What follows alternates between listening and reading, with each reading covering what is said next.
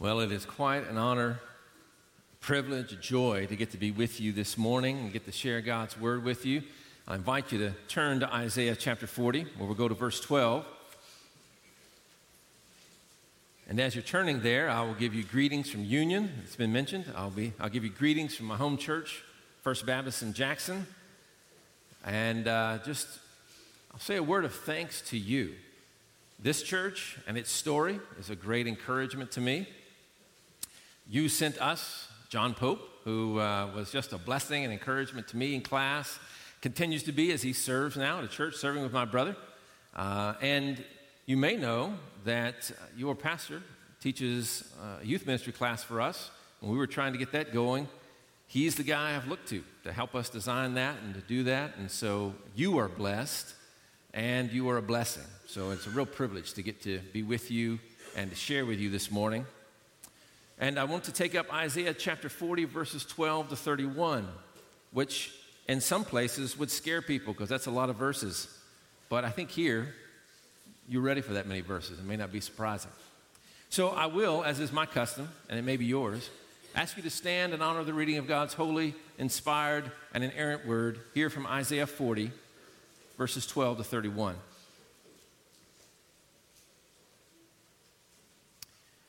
Who has measured the waters in the hollow of his hand, and marked off the heavens with a span, enclosed the dust of the earth in a measure, and weighed the mountains in scales, and the hills in a balance? Who has measured the Spirit of the Lord, or what man shows him his counsel? Whom did he consult, and who made him understand? Who taught him the path of justice, and taught him knowledge, and showed him the way of understanding? Behold, the nations are like a drop from a bucket, and are accounted as the dust on the scales.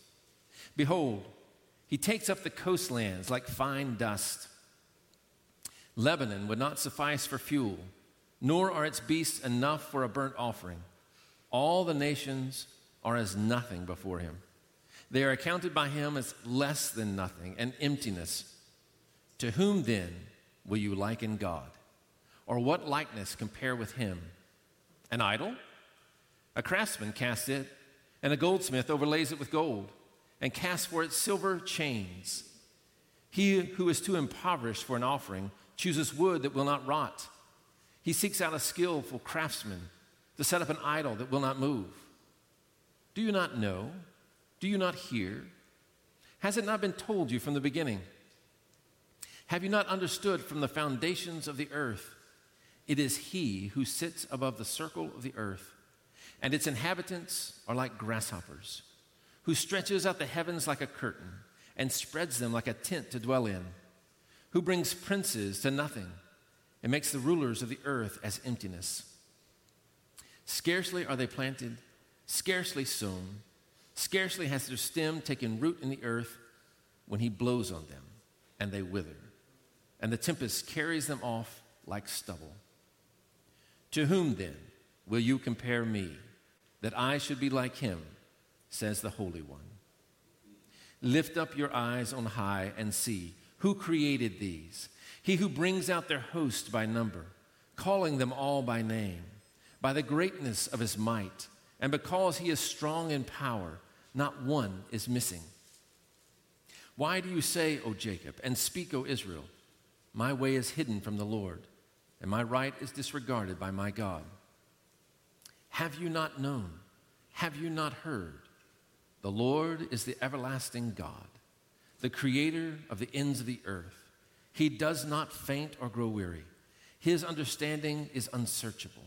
He gives power to the faint, and to him who has no might, he increases strength. Even youths shall faint and be weary, and young men shall fall exhausted. But they who wait for the Lord shall renew their strength. They shall mount up with wings like eagles. They shall run and not be weary. They shall walk and not faint. Let's pray together.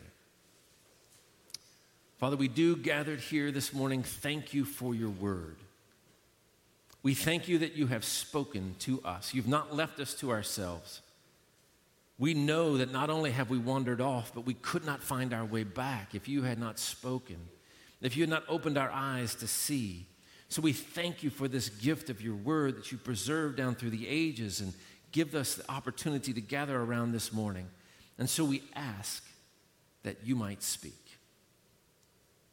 We all know that my words will not be worth our time, but yours are worth everything. So we ask you to speak by your Spirit through your word and enlarge our views of you, challenge and comfort, give hope and give life. We ask in Jesus' name. Amen. You can be seated.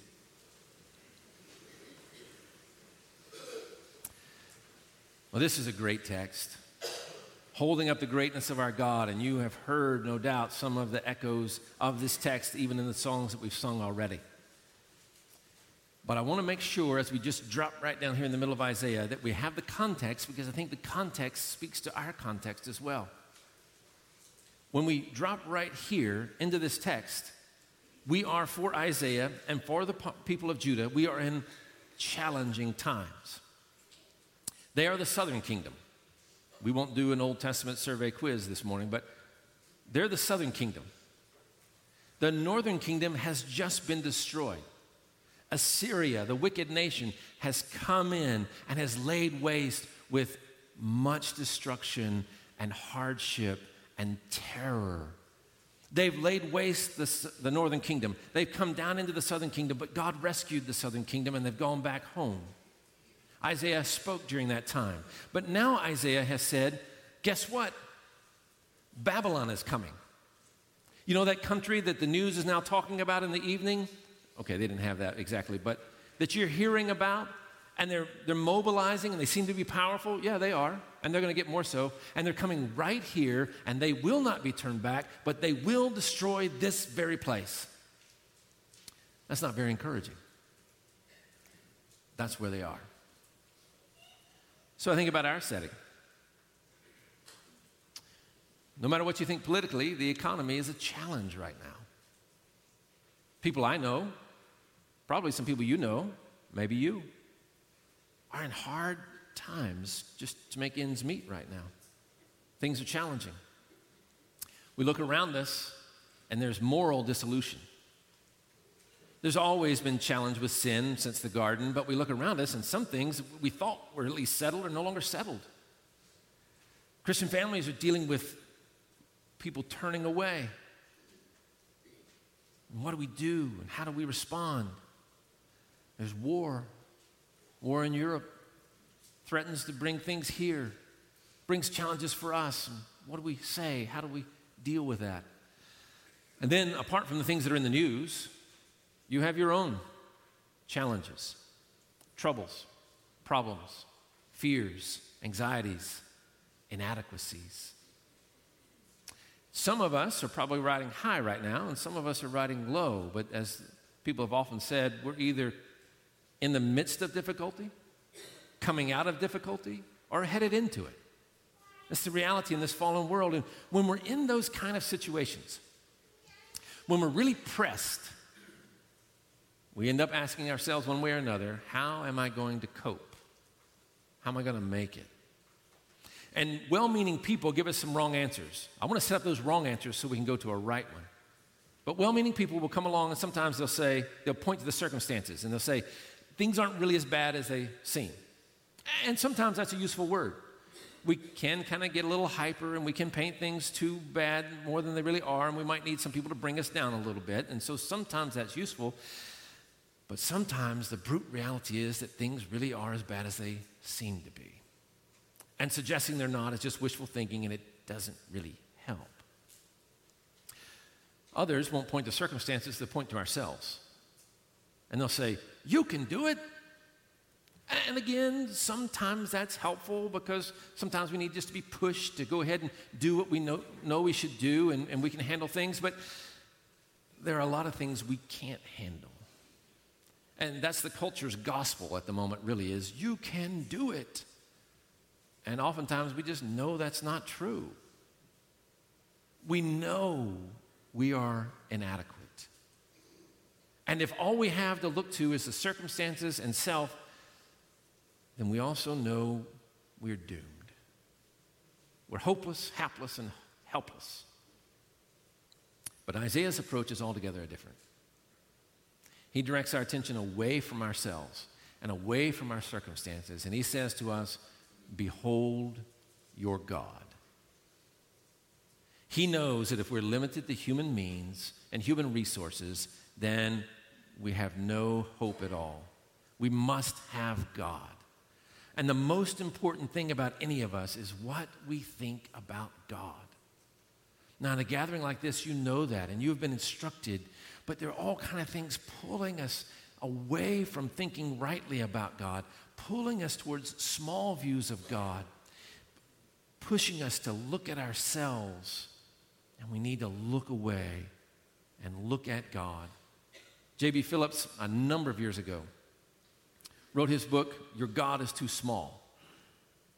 He said at that time that our society bore all the marks of a God starved society, and I think it's only more true now. So Isaiah is going to point us away from ourselves, look at God. But even when we look to God, I think two common questions come up that Isaiah is going to deal with. We might think, okay, I'm going to look at God, but can God really handle this? Now, you know not to ask that question here, but you might ask it in here. Is God really up to this challenge? Then we might even ask okay, even if He can handle this, does He really care? Again, you know the right answer to that question. But many of us are tempted from time to time to say, well, I mean, I know God cares for pastors and God cares for particularly good people, but I, I don't know if He cares about me. Or maybe He used to care about me, but now I'm doubting whether or not He cares for his people. All of these Isaiah addresses. So I want to look at these first several verses, verses 12 to 26, which I've labeled God beyond compare.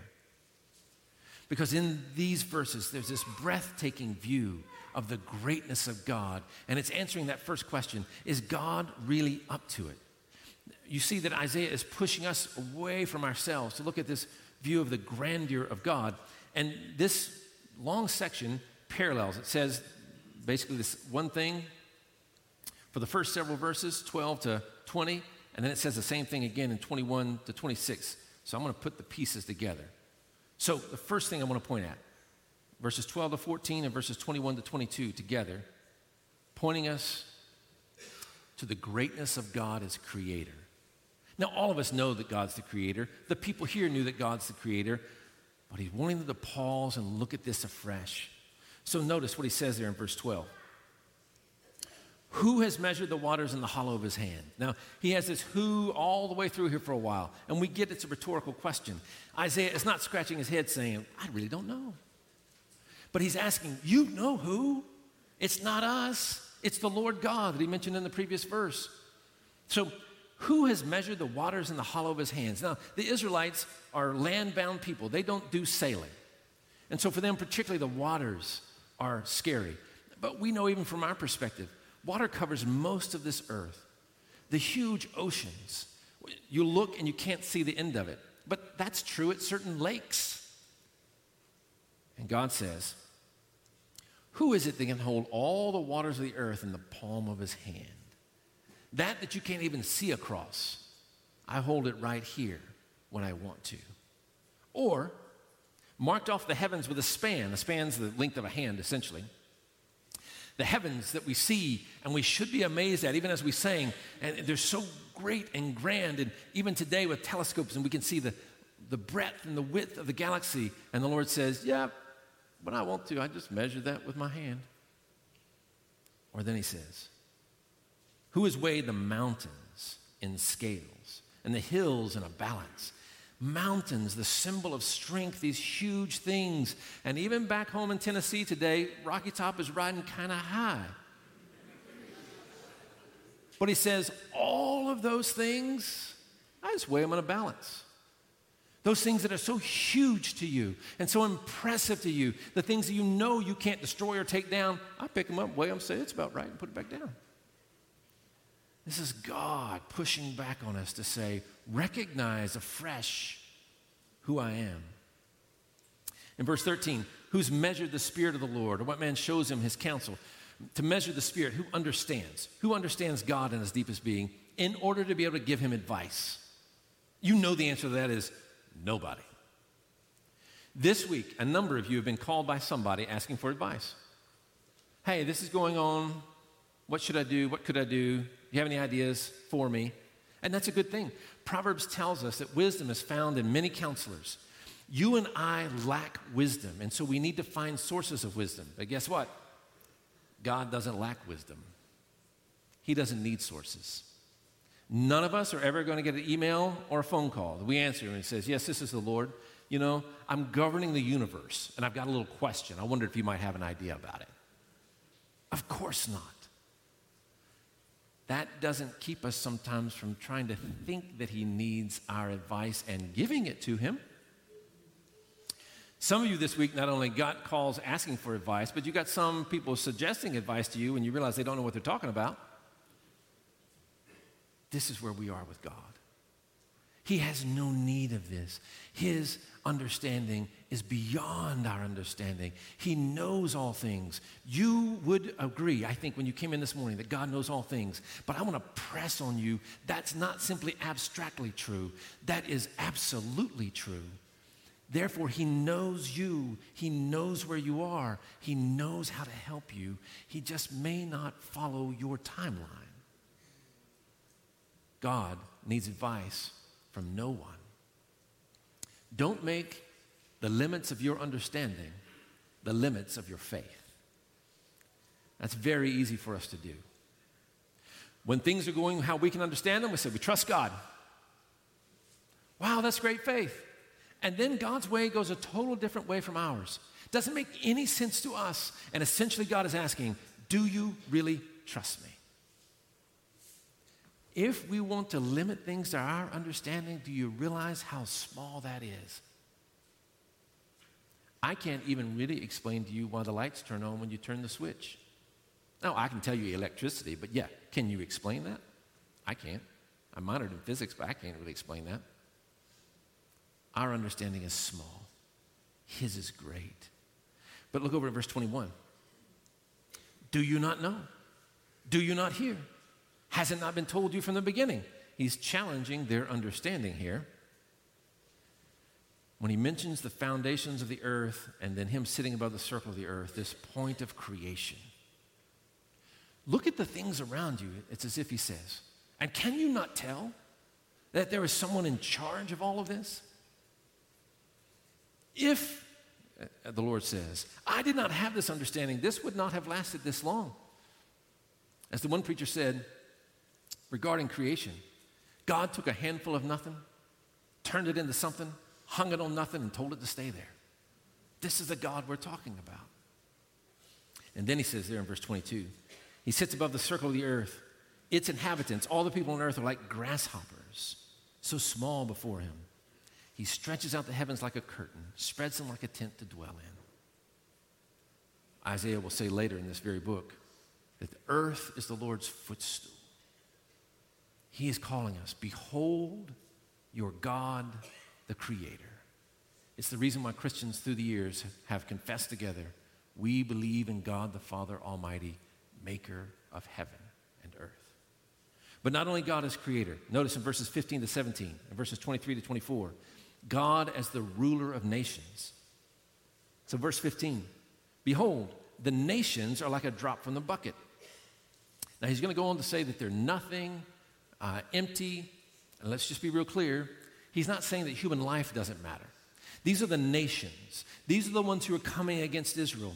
All the assembled might of the world, like in Psalm 2, when all the assembled nations and their power want to overthrow God's Messiah, and the Lord laughs at them. This is what he's saying. He's saying, let the world, with all of its power, all of its military might, let it come. And all of that is like a drop from a bucket. All of that, which is so much greater than us, all of that which could overwhelm us and destroy us, which we cannot fight against on our own, all of that is like a drop from a bucket to the Lord. Or he says, it's like dust on the scales. Now, you, you know that setting, but just to illustrate it, you know, you go to the store and maybe you're going to buy bananas and you put them on a scale, right? And it's going to tell you how much it weighs, it's going to do the math, that's how much you pay. What it weighs, you pays, you know, kind of thing. Well, growing up, I go to the store with my dad, and every gentleman carries his sword, right? So my dad has his pocket knife. And we get the bananas, and he's going to go weigh them, and he opens his blade, and he begins to whittle on that little part, you know, the connection, there's probably a word for that, but you know, where the bananas come together, that you're not going to eat, right? So he whittles it down as small as it can, so he puts it on there. I said, Dad, why are you doing that? He said, We're not, we're not going to eat that stuff. I don't want to pay for that stuff. we're, we're kind of tight, you know, financially. And we'd say, That doesn't even weigh that much. But not even my dad, not even I, have taken bananas to a scale and they're weighing them and then said, Wait, wait, wait, just a minute there's a speck of dust on the scale. Let me remove that before you calculate my price. Because you know, if we did that, you'd say, You're crazy. It, it doesn't even register, it doesn't even weigh anything, it doesn't mean anything. And God is here saying, All the assembled power of humanity is like that compared to me all the things you and I fear are like that. We need to see again the greatness of our God. In verse 16, Lebanon. Lebanon is the place proverbial for its great forests. And he says, It won't suffice for fuel. You take all the trees of the greatest forest known to you and you try to make burnt offering with it, and that's not big enough for God. It can't match his greatness. So in verse 17, all the nations are as nothing before him. They're nothing and emptiness matched with his greatness. Or over to verse 23, talking about the Lord uh, spreading out the heavens, and he says, He brings princes to nothing and makes the rulers of the earth as emptiness. God breathes and empires fold. Empires and powers and rulers come and go, and God remains. You may have seen the. Uh, meme that's going around. There's some uh, graffiti somebody has spray painted. It says, God is dead, signed Nietzsche. And then underneath, somebody's written, Nietzsche is dead, signed God. Various folks have come along saying, God's dead, there's no more to him. He still rolled along just fine. And human beings come and go. As somebody has said, God rules the universe. He doesn't have to be reelected. You can't impeach him, and he won't resign. He is steady and secure.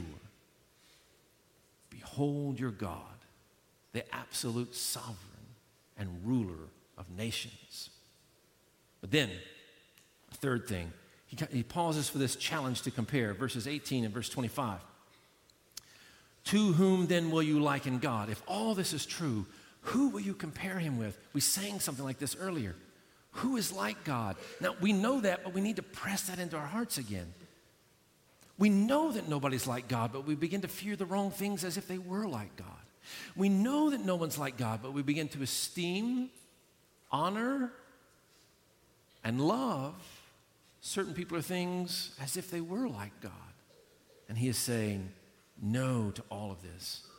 There is no one in his league. And this is a basic statement of faith throughout the Old Testament. In Exodus 8:10, in the midst of the plagues, God says He's doing this that you may know that there is no one like our God. In Exodus 15 11, in the Song of Moses, after they've come to the Red Sea, through the Red Sea, who is like you among the gods, O Lord? Who is like you, majestic in holiness, awesome in praises, working wonders? Or in Deuteronomy 32 31, indeed, there, the nations, their rock is not like our rock. Even our enemies themselves judge this. Or later, in Hannah's prayer in 1 Samuel 2, there is no one holy like the Lord. Indeed, there is no one besides you, nor is there any rock like our God. Again and again, these truths are a death blow to our pride, and they underscore the rightness of our praise and celebration of the true God.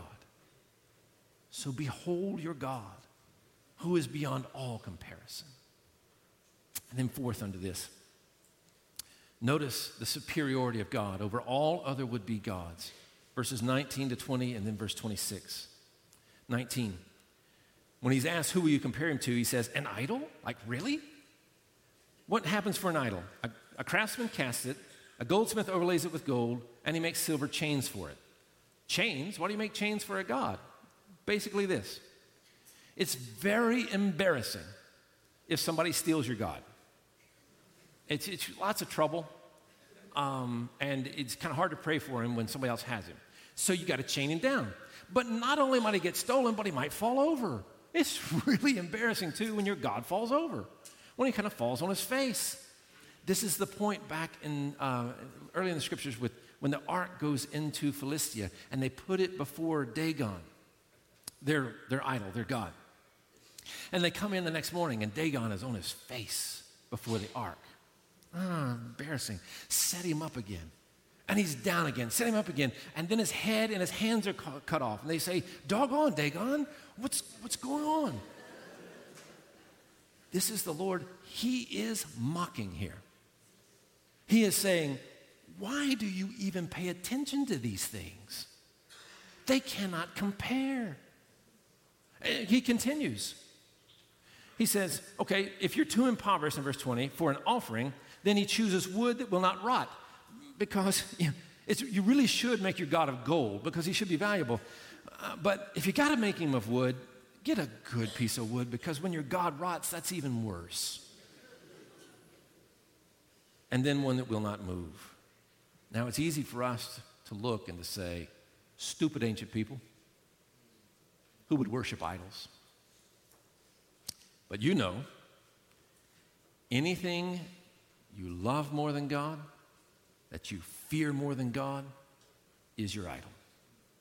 You can ask yourself this question If everything falls apart, but I still have the appreciation or the favor of this, then everything's okay. That's your God. If everything's going a certain way, I mainly want to make sure I do not offend, that I still am on good terms with blank. That's your God. Now, he hits another point here. Look down to verse 20. Oh, I'm sorry, wrong verse. Verse 25. When he begins to point to, down to verse 26, the stars, that he brings out their hosts by number. In the ancient world, people worship the stars. I recently looked at a study that said 27% of Americans believe in astrology. Not that they think the stars are pretty, but they think the stars govern their lives. Over a quarter of Americans. And the Lord is saying here, why worship what is created instead of the one who created them? The one who guides them and keeps them together, the one who calls them by their name so that none of them are lost. I was talking to a few people about uh, having children before the service this morning. We have six. I can't always call them by name rightly. Some of you that have several, you know what I mean. You, hey, Jonathan, Matthew, Nathan, whatever your name is, you know who I'm talking about. Come here. And it's not great, but we've lost them a few times. I mean, uh, my fourth son, we left him at church two or three times. He always made it home. But the Lord with the stars that no one can number keeps them all together. This is who He is. Behold your God, the only true God, the Lord of all lords. He is the one he is the one at this first point that is God beyond all compare. There is nothing that you or I will ever face that he does not understand, that he cannot deal with. There are all kind of things that we can't handle, but there is nothing that he can't handle. He is awesome in power. He is awesome in glory. He is awesome in knowledge. He is God. And we need to look to him.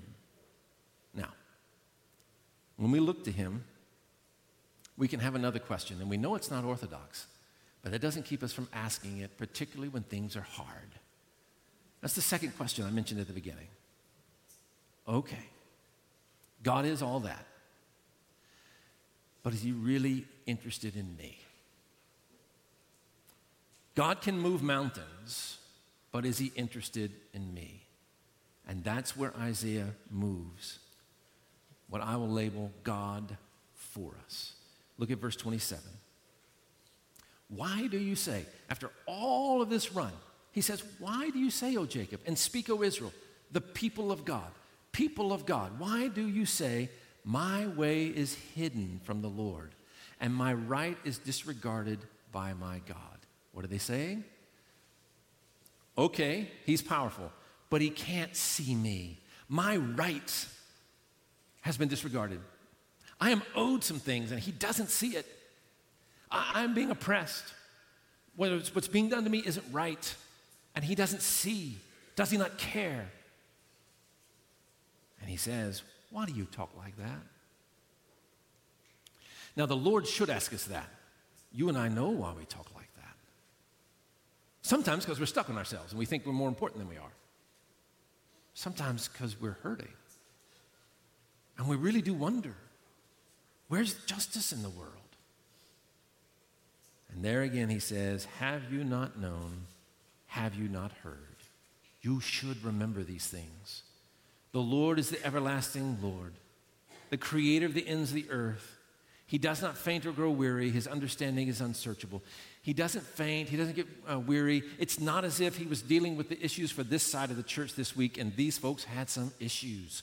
And so he was so occupied with them. I'm sorry I couldn't get to you this week. No. His understanding is unsearchable. So it's not that he doesn't know the answer, but his understanding is unsearchable, meaning you and I will not always understand the ways of God. You can hope to and you can ask to, but you can never demand to because you don't have the capacity. It's just like when we tell our children, you need to do this. And we know sometimes you can't understand it. That's why in my household we told them, you don't get to ask why. You can't say, why? Now, you can begin to obey, and in your obeying, ask for understanding. That's fine. But you can't just say why without moving, because some of the whys you can't understand. You're just going to have to trust me.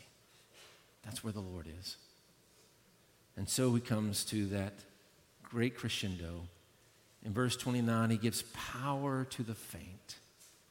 If you are faint this morning, if you feel your weariness, if you really wonder, I don't know if I can make it, I don't know if I can keep going on. This God, this great, grand, glorious God that we've just described, gives power to the faint. And he gives power to him who has no might. For that person, he increases strength. This is why we had to look away from ourselves. There are not the resources inside us, but there is abundant resources in God. God is our only hope, but He is abundant hope. God is our only help, but He is all sufficient help. It was Augustine who said, I am insufficient, but my Father liveth forever, and my defender is sufficient for me. This is the hope which has sustained the great saints through the ages. This is why Abraham, when God says to him, you know your son, your only son, your beloved son. Check out the text, how God points that out. Take him and sacrifice him. Abraham obeys. It's supposed to be an amazing example to us of faith because it doesn't make sense. God's supposed to do great things to this child, but he obeys. And why does he obey? Romans tells us because, with respect to the promise of God, he did not waver in unbelief, but grew strong in faith, giving glory to God being fully assured that what God had promised, God was able to perform.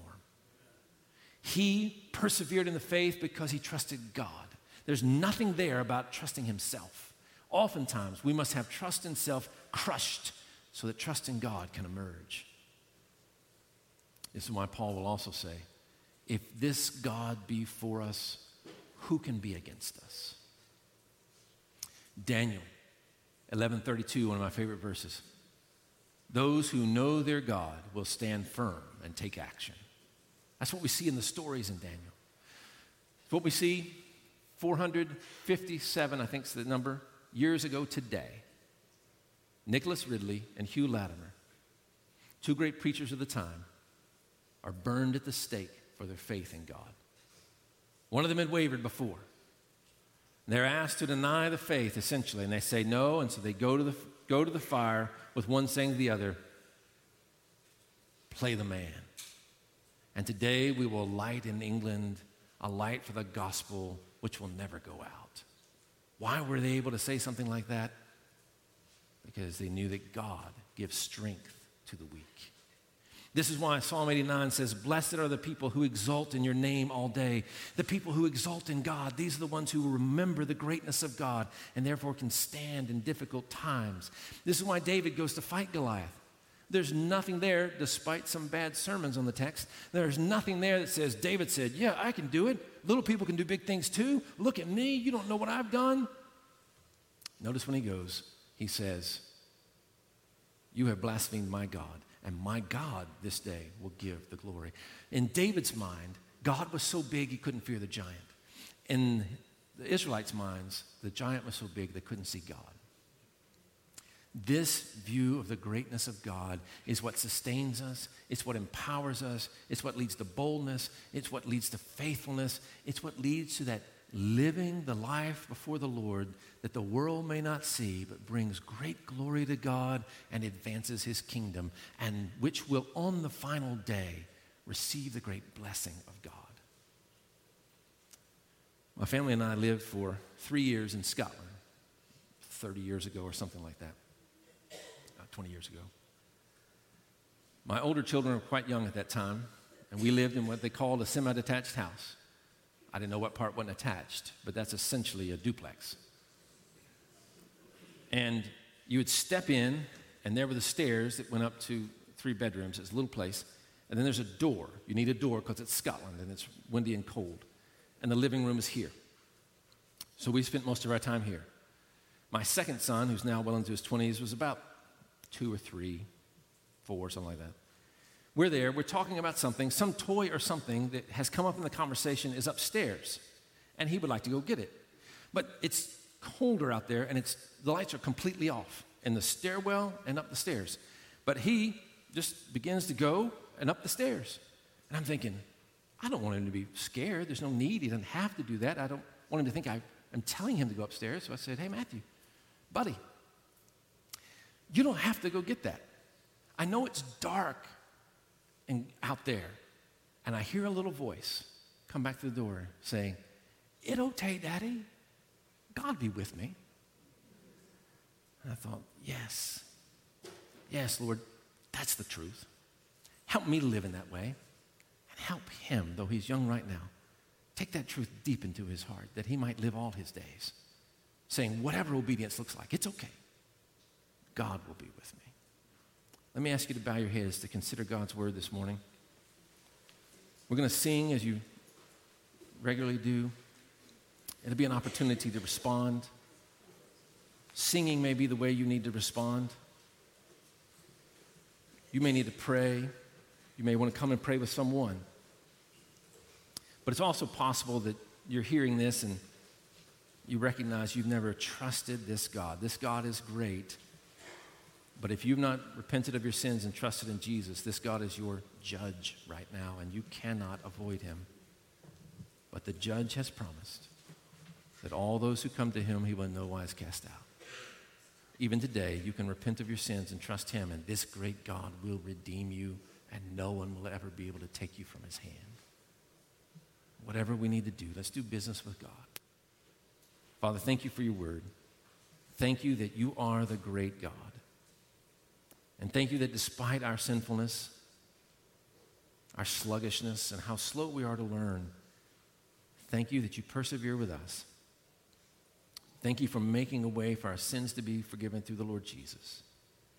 Help us to rest in you and trust you. We ask in Jesus' name. Amen.